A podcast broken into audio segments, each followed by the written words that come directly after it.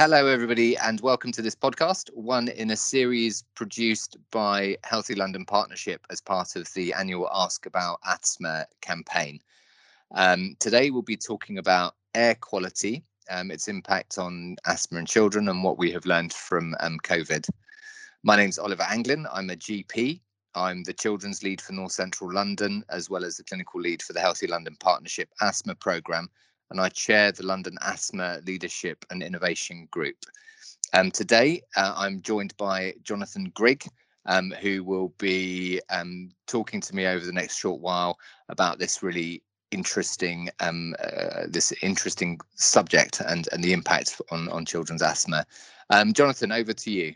Um, tell us a bit about yourself. Well, hello, uh, Oliver, and ha hello, uh, listeners. Yes, I'm a uh, academic clinician, which means I spend most of my time in a laboratory at the back of the Royal London Hospital, uh, researching uh, air pollution uh, and also in therapies in asthma. Um, that's most of my focus uh, uh, research-wise. And then some of my time I uh, move over to the hospital and I run a difficult asthma clinic, seeing the more difficult asthmatics at the Royal London, as well as occasionally spending a stint on the wards looking after the patients. Right, so real a real mix there, and and um, you know we've just been through this really uh, unprecedented period of, of, of lockdown. I think everyone's been affected to to some extent during it. What's um uh, what's your experience of it? How how have you managed to to get through and survive? What what what have you learned about yourself during this last few months?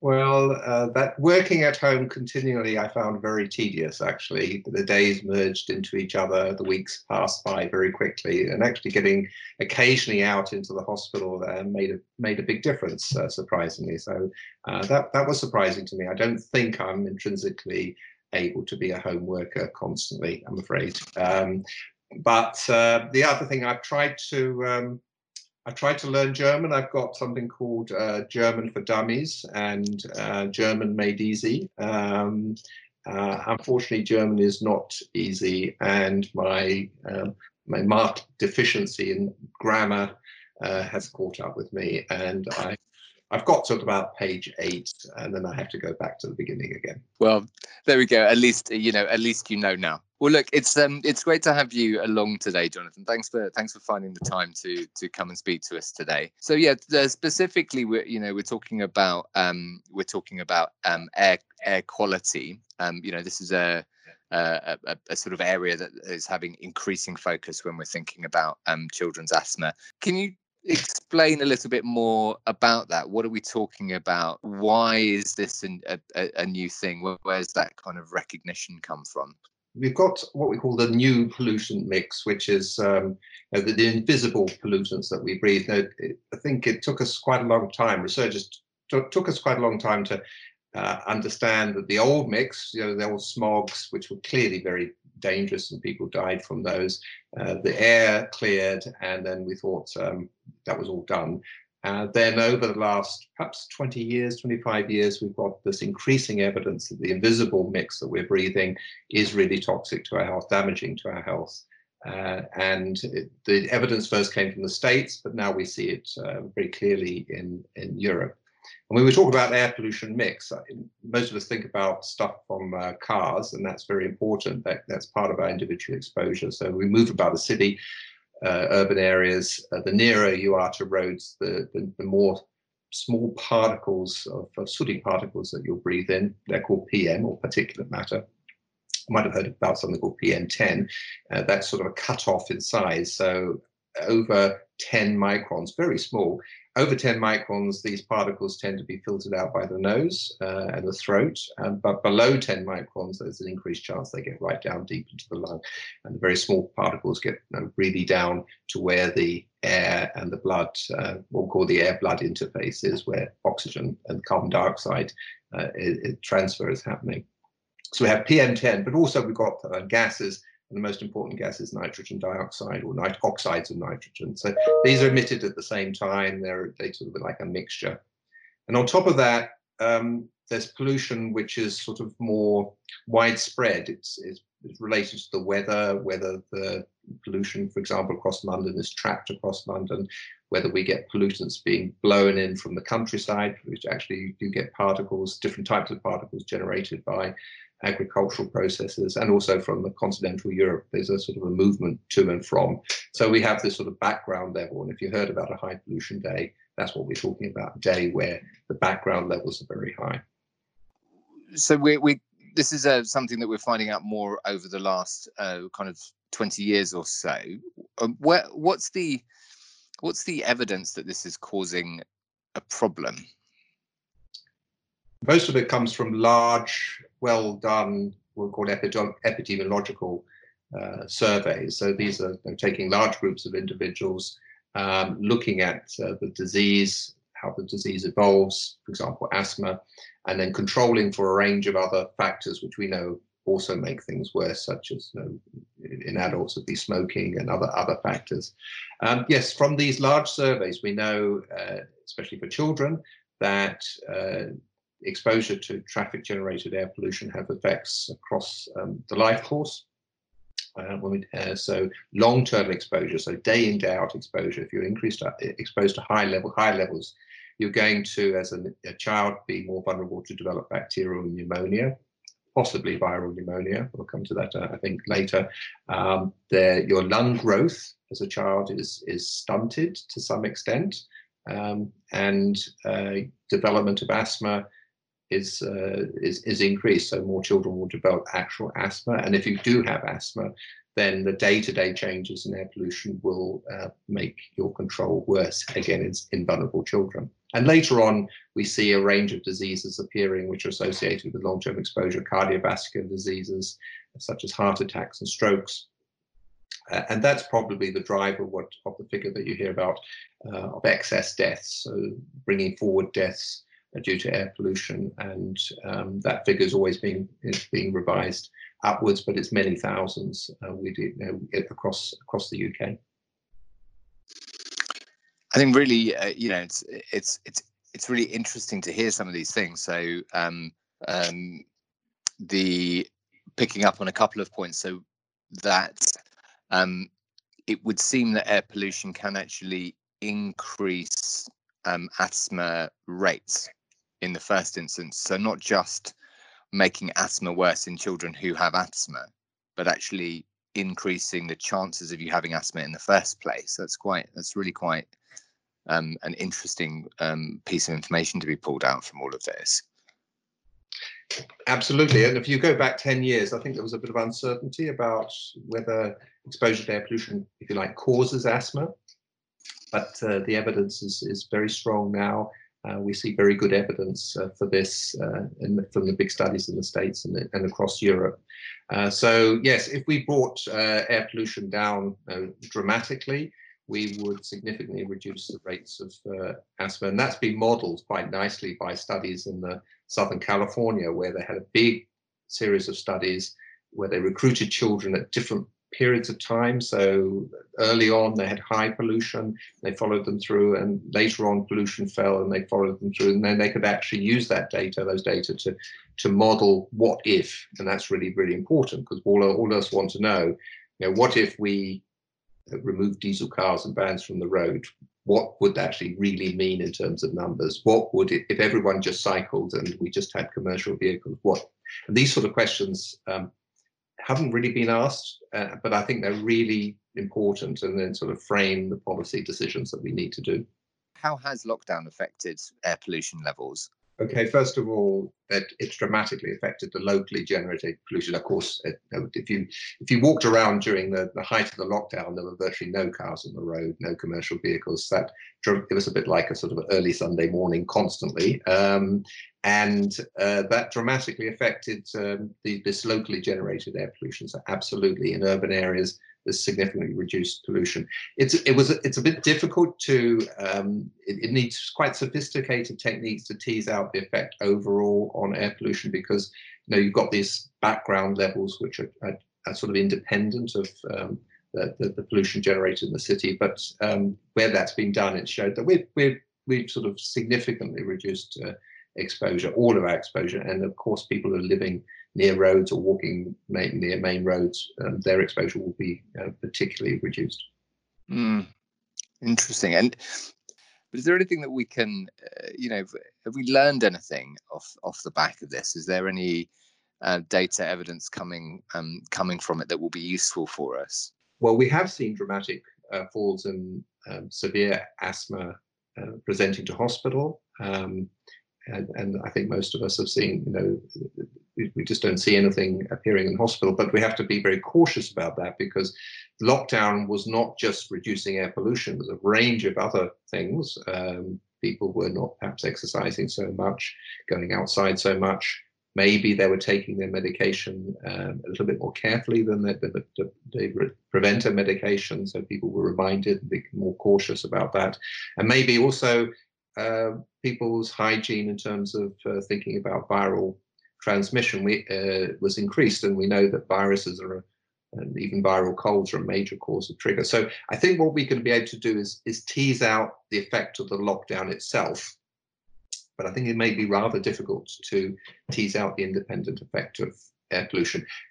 Moving forward, where we are locking down um, specific areas like Leicester or, or, or, you know Aberdeen, and not other areas, that might give us an opportunity to look at um, you know, the effects of air pollution in itself. But um, yeah, I, I, think some that those studies remain to be done. It's just interesting to note, though. Often there's quite a lot of lag. So if you ask us about whether you know, children uh, are less likely to develop asthma. Uh, we're only just seeing an analysis of the smog event um, about three or four years ago. Uh, this is the 52, 1952 smog event, which showed individuals who were born in, uh, who were uh, exposed to the smog event, children exposed to the smog event had a greater chance of developing asthma. Um, but that was a, an analysis that took 20 years. So um, yeah, we have to uh, some of these things will have a long lead in. I should say that for air pollution, though, the evidence, you know, independent of this this this lockdown is so overwhelming that we just need to be have a sort of very uh, careful focus on getting getting getting that reduction uh, that we need to do as done as quickly as possible without of course the economic damage or, or exacerbating the economic damage associated with covid Mm, and that and that's the the balance, isn't it? We've seen we've seen what's possible and the real benefits of it, but the currently the cost was quite high in those circumstances. Yes. In terms of lessons lessons learned from the lockdown, is there anything uh, you know additional that we can pick up, or is it is it is it just we know it's possible if we stop all of the commuting, etc. So, what have we learned about uh, um, from from this lockdown event? Well, of course, we learned that we can reduce exposure, re- re- reduce pollution.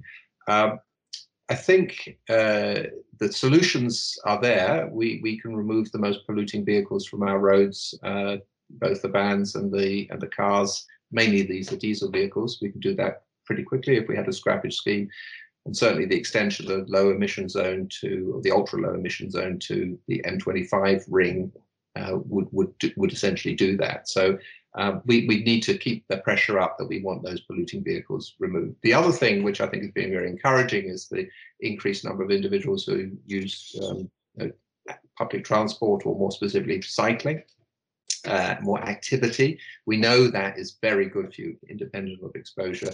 And we know that actually, if you you know you, you cycle, you're not going to be exposed to any more pollution than if you drive drive a car. Although, you know, of course, if you spend longer on a road, you will be exposed to more pollution. So I think for, for those who are choosing cycling, uh, you know, to allow uh, us to release the lockdown and, and get back to the same levels of uh, pollution would be really disappointing. I think you know this we should be we should be trying to protect people who are doing the right thing and uh, either walking uh, or cycling or using public transport. This is the way we will have to do do things in the future.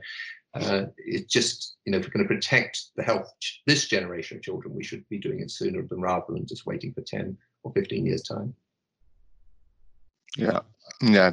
Um, point point taken there. And you know, you mentioned you mentioned protecting our children and young people. Is there any for those listening? So you know, we've talked about those kind of bigger um, uh, kind of political pieces of work. Um, but are there any other um, kind of practical things around protecting our children and young people from from the effects of air pollution?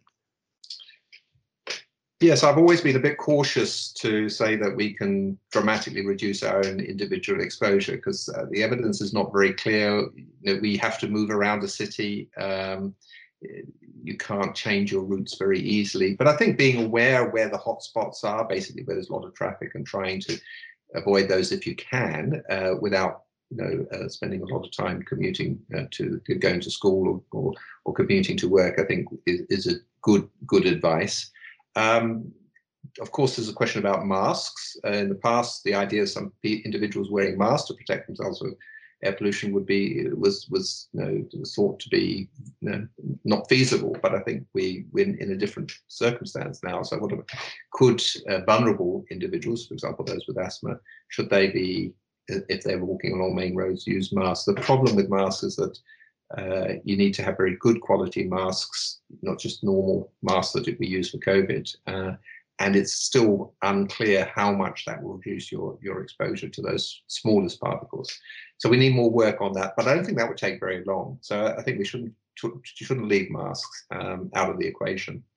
And um, yeah, and, and the idea that we we should, if we can, uh, not use our cars uh, to to move around uh, as a regular regular thing around the city.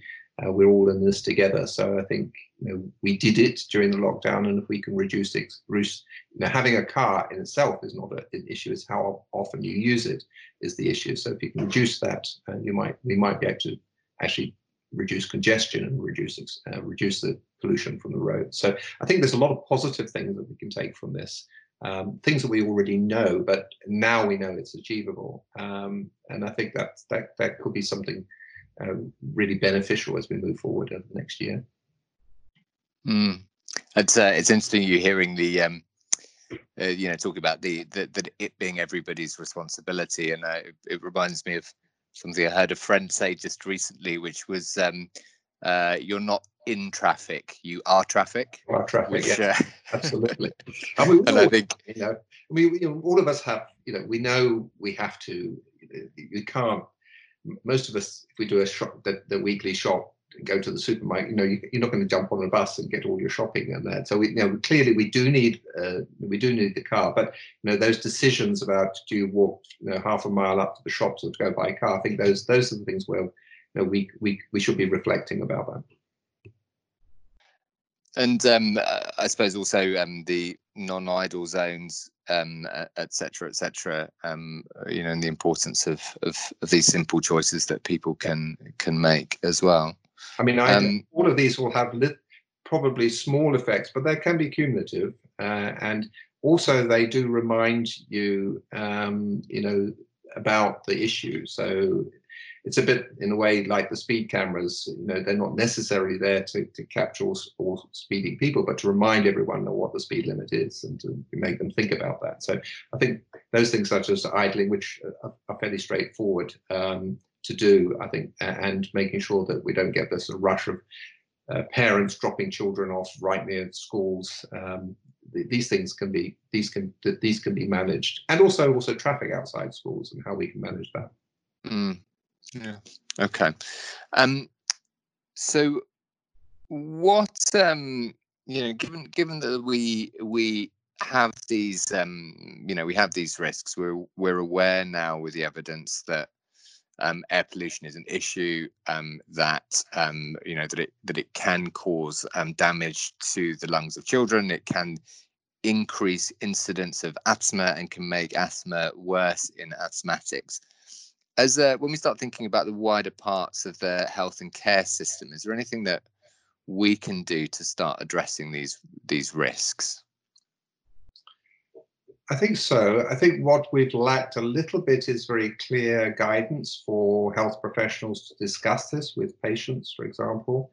Um, you know, I, I can do that because I'm I, am i uh, I've measured air pollution. I can talk about that.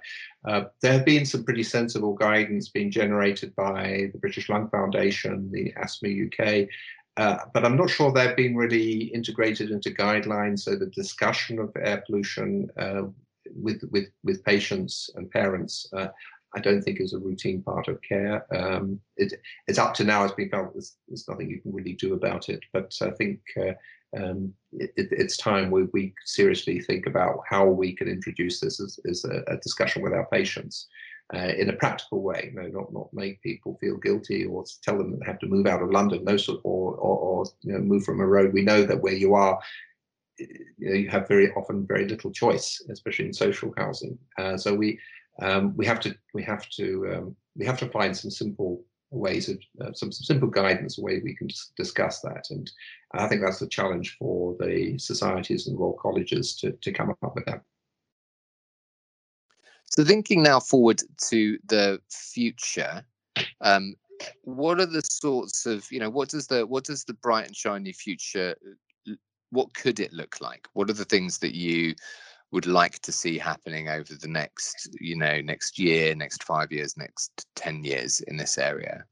I think there's still a lot to be done. I mean, in my area, asthma, I think we in the UK still do very poorly compared to our continental uh, neighbours. We know we have disproportionately high prevalence of asthma. We have disproportionately high death rates from asthma. I think that's totally unacceptable. So we need really focus on respiratory diseases in general. I think that's a bit of a Cinderella area for for for for most areas. Most a lot of resource goes into cardiovascular disease. Um, so we need to. I hope that we get some investment in terms of research. In terms of the research, we need to do. So there's some basic questions.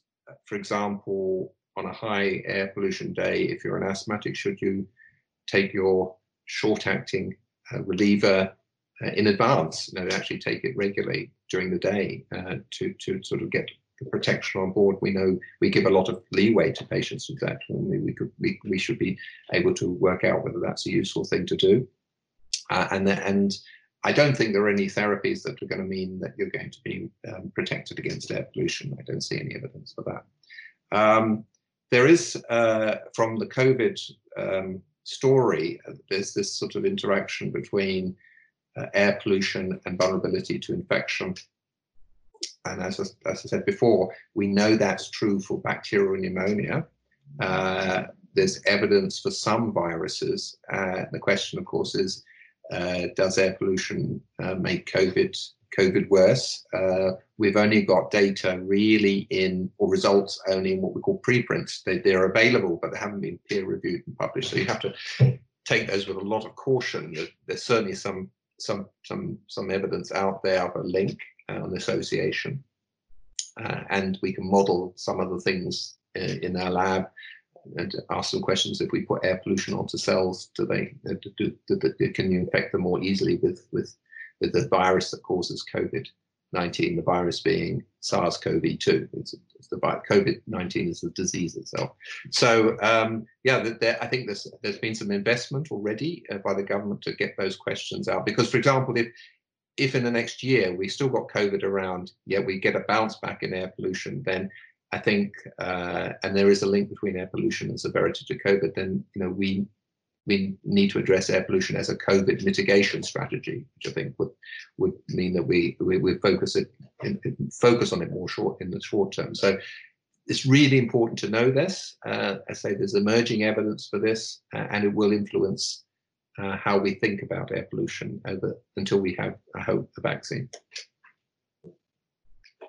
And um, and anything sort of further further into the into the more distant future you know your your your your vision for how things ought to be and the impact that that may have on on childhood respiratory conditions and particularly asthma?